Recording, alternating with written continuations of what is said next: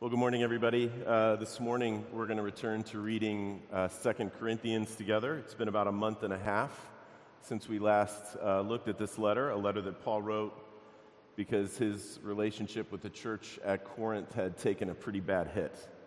Uh, he wrote this letter to foster reconciliation with them, to deepen reconciliation with them, and to answer lingering and honestly painful questions about his leadership. And you will hear um, just about all of that stuff come up to the surface when I read from the beginning of 2 Corinthians 7 for us right now. So I'll read verses 2 through 9.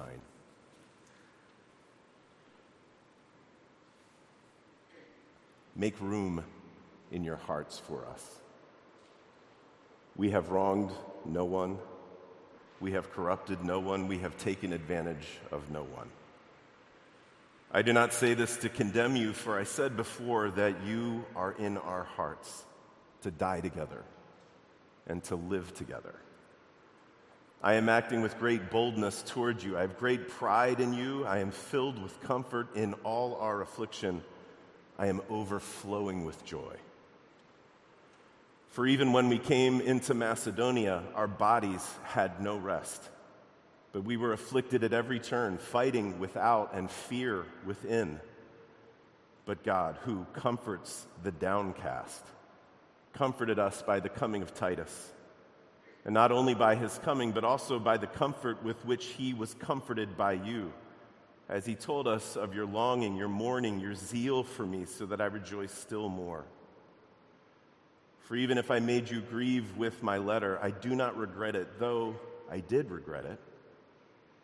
For I see that that letter grieved you, though only for a while. As it is, I rejoice, not because you were grieved, but because you were grieved into repenting. For you felt a godly grief, so that you suffered no loss through us. This is God's word, and it's given for our good. Let me pray for us. Father, we ask that this thing that we just sang together um, would be true in this moment, and that we would know that it's true that you, by your Spirit, are coming and breathing in us. That you'd use this word to enliven us, to comfort us, to convict us, to compel us, to show us the grace of Jesus again and change us by it. And we ask it in his name. Amen.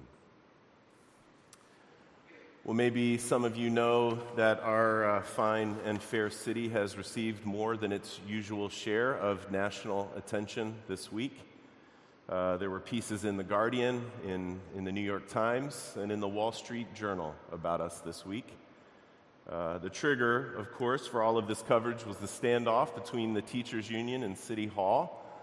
But as you know, that is not all that that coverage was about. We've been taking it on the chin about a lot of things lately.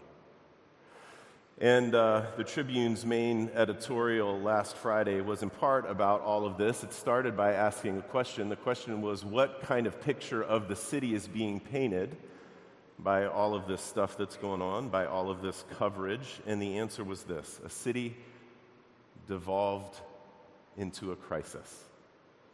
And then the editorial went on. There is hard evidence, it said.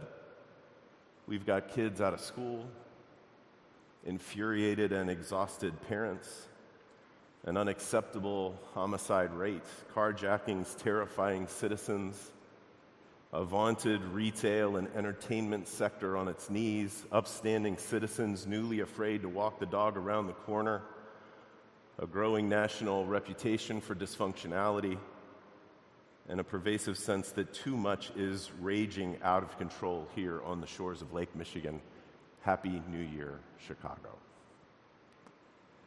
I know, I know most of us have thoughts about at least a couple of things on that list, but I didn't read them to talk about any one of them in particular. I read them to capture the feelings that all of them convey together. That stuff that we don't need any journalist or any paper to tell us about, the stuff that feels like it's just in the air in our city right now. Things are not right and it's exhausting. Paul uses a word in that passage that we just read together that we don't often use in our culture. It's kind of fallen into disfavor, but I think it captures the feelings pretty well. downcast. People are downcast all around us, and some of us feel downcast. And you know, maybe uh, for you that's not related to the larger goings on of the city. You've barely even noticed those things. Maybe for you, the downcast is for more intimate and personal reasons some loss or some struggle that you're facing, some sickness or a slight or a callous word that you were on the receiving end of. Maybe you feel downcast because there's something that's going on in your family or in a relationship that feels too big or too tangled up to be able to figure out. And of course, I know there are some of us here this morning who, who don't feel that at all, but who are close to people who do. Well, one of the things that I love about that part of the letter that we just read together is that right in the center of it, Paul says, God comforts the downcast. And then he gives them a really great example of how God did it for him when he was downcast. It's not this big, miraculous intervention where everything gets fixed at once. I mean, God can do that if he wants, but it's usually not like that at all. Not for Paul and his friends, and not for you and me either. God often comforts quietly, using the people around us. And the more that we've given ourselves to each other in love, the deeper that comfort can be extended, and the deeper that comfort is felt. The more that we have given ourselves to one another in love, the deeper that comfort can be extended, and the deeper that comfort is felt. These are some of the most affecting of all of the lines in Paul's letters, and I think we have something to learn from it. I mean, it couldn't start more vulnerably open handed than it does in verse 2 make room in your hearts for us. That's an appeal to deeper reconciliation. It's also an appeal to mutual affection. Back in the last chapter, Paul has already assured the Corinthian church that they are in his hearts, that, that his heart is wide open to them. He says, You are in my heart. And here in verse 3, he says, You are in my heart to live together and to die together. I have great pride in you, he says. This is the language of deep affection. This is the language of unrestrained and non contingent devotion. Paul cares deeply about these people, and he has given himself over completely to their welfare. And, church, this is really important because this is the vision of the entire New Testament for the church. This is the, the vision of the entire New Testament for people like us that we would be a community that is given over to each other's welfare and given over to each other's good. That is the vision of the church, of course, because that is the way of life of the one that we say that we follow. Jesus gave himself for us with uncontingent devotion, unrestrained devotion. He gave of himself for our good. So if we follow him, we're called to live like him. That's the vision. But what I want to talk about is the result for people like us when we live in that costly way. The result for people like us when we live in that costly way is an uncommon and deeply meaningful mutuality that heals our most profound sorrows and that nourishes our hopes and our joys. Paul wrote about that already in the beginning of the letter. We talked about it way back at the beginning of September. He said, God comforts us in all our affliction so that we might be able to comfort those who are in any affliction. That's how the life of faith works, church. Our Old Testament lesson in Isaiah 51, uh, it looks forward to this time when God's people would be a place where joy and gladness could be found. It's like this image that the whole world is hungry and thirsty and they're just looking for joy and gladness, and they look around and they see that it can be found among God's people. Why? Because God has comforted his people. And now they are filled with joy and gladness. And, church, because of what Jesus has done for us in his cross and resurrection and ascension through the work of the Spirit in us, I want you to know that that time, that time where God's people are the source of joy and gladness for the world, that time is right now for us. And the more that we have given ourselves to each other in love, the deeper that comfort can be extended and the deeper we will feel it, and the deeper we will know it when we really need it. The sooner that people like us move from being observers of Christian community, the sooner that people like us move from being consumers of Christian community into being full participants in it, we will feel the deep usefulness that we have been made for. and we will feel the comfort that we desperately need. That's certainly been Paul's experience. He writes about it over and over and over again. And that's why he can say that completely absurd but beautiful sounding thing that he says at the end of verse 4. This is what he says In all our affliction, I am overflowing with joy. it sounds nuts.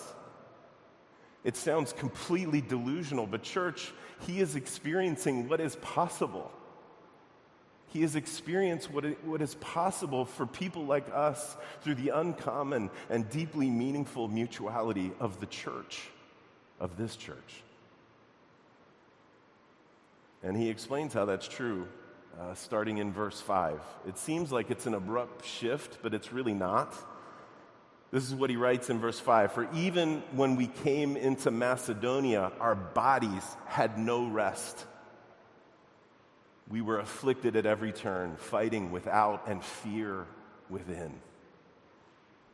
Now, I know it's been a while. I don't really expect anybody to remember all that's happened between Paul and this church that he founded in Corinth. I don't expect anybody to know why he's talking about Macedonia all of a sudden, but the story is important. So just let me recap it quickly. Paul founded that church in Corinth, and he lived and he worked there among those people and with those people and for those people for a year and a half. And sometime after he left Corinth, no surprise at all, he started writing letters to them. Sometimes those letters were in response to questions that they would ask him. First Corinthians is that it's, it's a bunch of answers to questions they asked him. And when the emissary who delivered 1 Corinthians came back to Paul, he came back with some very bad news. There were folks in the church now that were actively working to undercut Paul as their father in the faith. There were some folks in the church there who were questioning his qualifications, his whole life as a leader. So, Paul, when he heard this news, dropped everything. He made an emergency visit to Corinth, and that visit went horribly. Paul called it a painful visit because he was personally attacked by someone or a group of people, and no one rose to defend him. And so he left quickly. And he wrote another letter, a letter we don't have. Paul said he wrote that letter with anguish of heart he wrote it with many tears. It's sometimes referred to as the severe letter, and no doubt it was very forceful and very hot. He sent it with a guy named Titus. And the plan was to meet Titus in Troas and to hear how that letter had been received and the effect that it had had. But Titus never showed up in Troas. Now, you got to remember, it's, it's not like Paul could just send a text to Titus. It's not like he could email Titus. It's not like he could call Titus up and just go, Man, I'm dying here. Can you tell me what happened? So here's what Paul's left with he's left with this huge open wound. He had been hurt badly. And he had sent a letter that addressed that pain head on. He has been hurt, and he sent a letter that he knew could cause deep hurt. And now months have passed. Months have passed, and he has no idea. He has no idea what's going on with his friends in Corinth. He has no idea what's happening with Titus. He is so troubled about it. He is so disconsolate about it that he decides to drop everything and leave Troas just to travel to the next place he thinks Titus might be, which is Macedonia. But Titus was not there when he arrived, and it gutted Paul. That's why he says, My body didn't have any rest. Fighting without and fear within. You can feel the anguish. You can feel the toll that it's taking on his body. Now, I know that on some level, every one of us in here knows this. You know, the older you get, the more deeply you begin to know this. But let me say it anyway. If you love people, it will cost you. because to love is to make yourself vulnerable. It's staggering, you know, to think of that sometimes. It's staggering for me to think about that when, when I think about God loving me. But He did, and He does. And it's God's love for people like us that is poured into our hearts by the Spirit working overtime, that gives halting and imperfect lovers like you and me, and even like the Apostle Paul, the ability to love even when it costs. Church, I want you to know it's absolutely true. If you love someone, it's costly. But because we have been loved perfectly, we have everything that we need to love, even when it costs. It's definitely costing Paul in Macedonia. He has tried everything that he knows to do, and he is at the end of his rope. But God, he says in verse 6,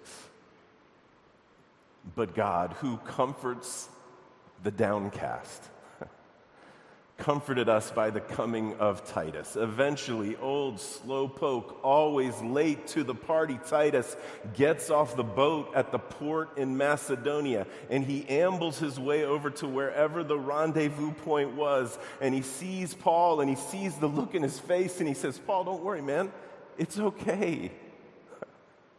The letter was good. The letter was good. They read it and they understood it and they want to act on it. The letter was fine. In fact, Paul, most of them were so terrified that you were mad at them and that you'd never want to see them again. I told them, don't worry about it, Paul.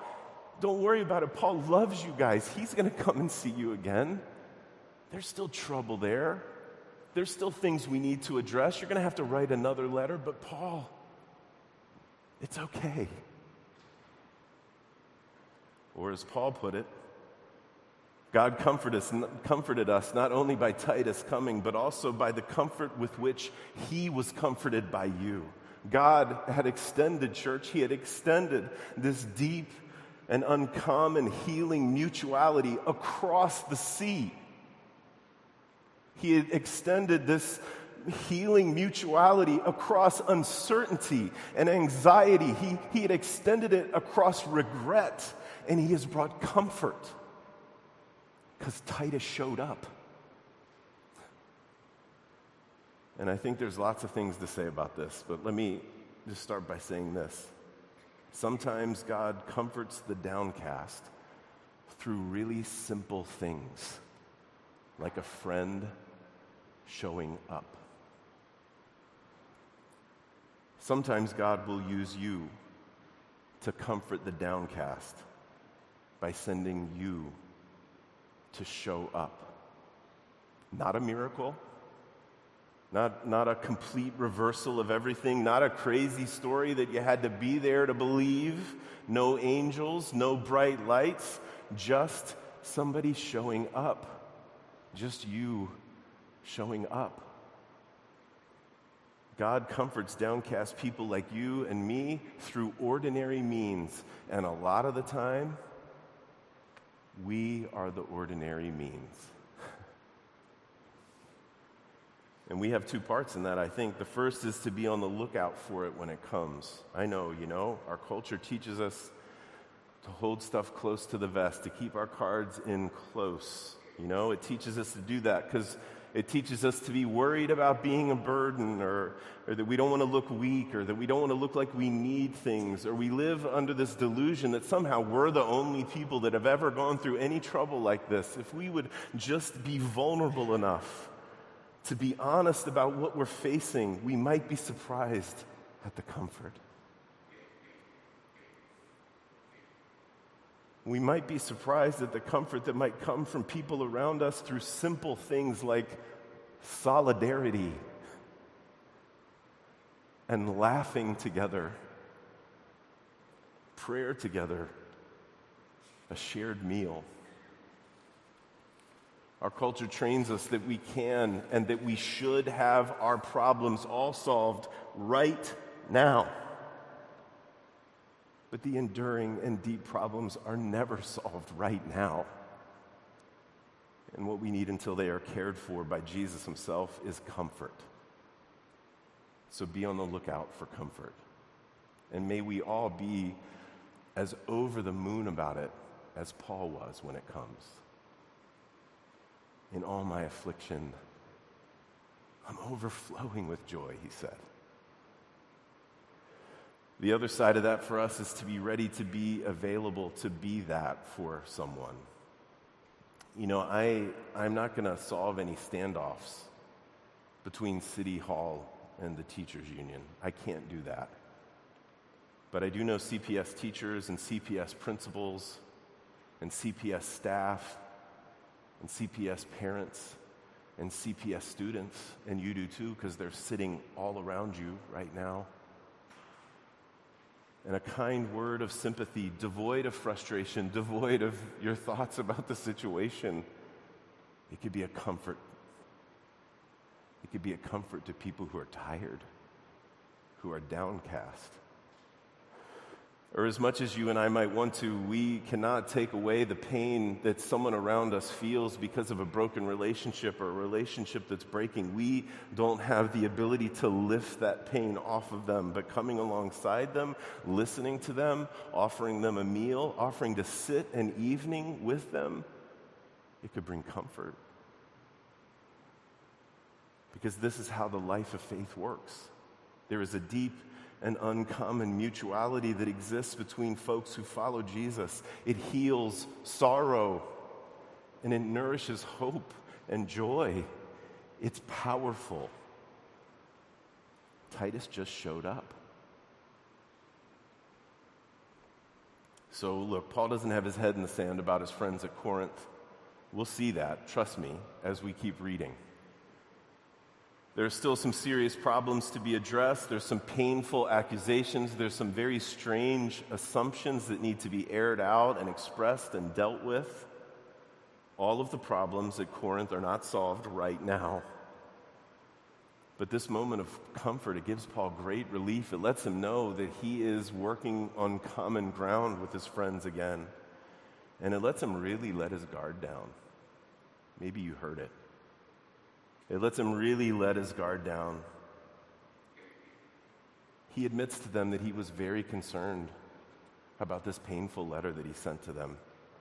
In verse 8, he says, I, I know that it grieved you. And then he's just so open handed in verse 9. It's, it's shocking in some ways. He says, I don't regret it now, but honestly, I did regret it. I regretted it for a long time. He knows it could have gone badly. But instead, the grief they felt was a godly grief, like Peter felt in the gospel lesson that we heard. We'll talk more about what Paul means by that next week, but for now, I just want to point out that the bottom line for Paul, you can see it at the end of verse 9 there. The relief he feels, the comfort he feels, is because in the end, his friends suffered no loss from him. That's what it sounds like when someone is given over to the good of the, another in that deep and uncommon mutuality. that brings comfort to the downcast. Let me pray for us.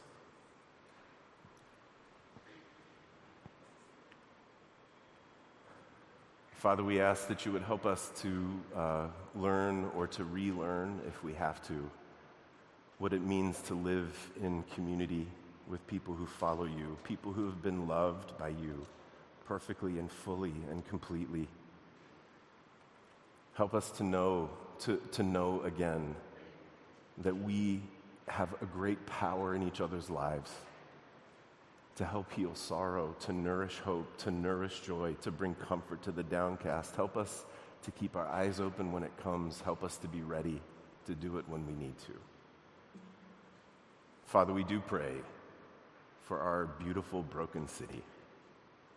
We pray for all of the folks in it who are exhausted and tired and scared, including us. We pray that you would bring some peace, that you would bring some relief Father, we pray for those in our community and those throughout the city who are sick right now or who have been sick over the last few weeks. We pray for the people who are working with them, the doctors, the folks in hospitals. Would you sustain them? Father, we pray that you would help us to, to know these things and know them again so that through us, your people, you can bring comfort to the downcast. And we pray this in Christ's name. Amen.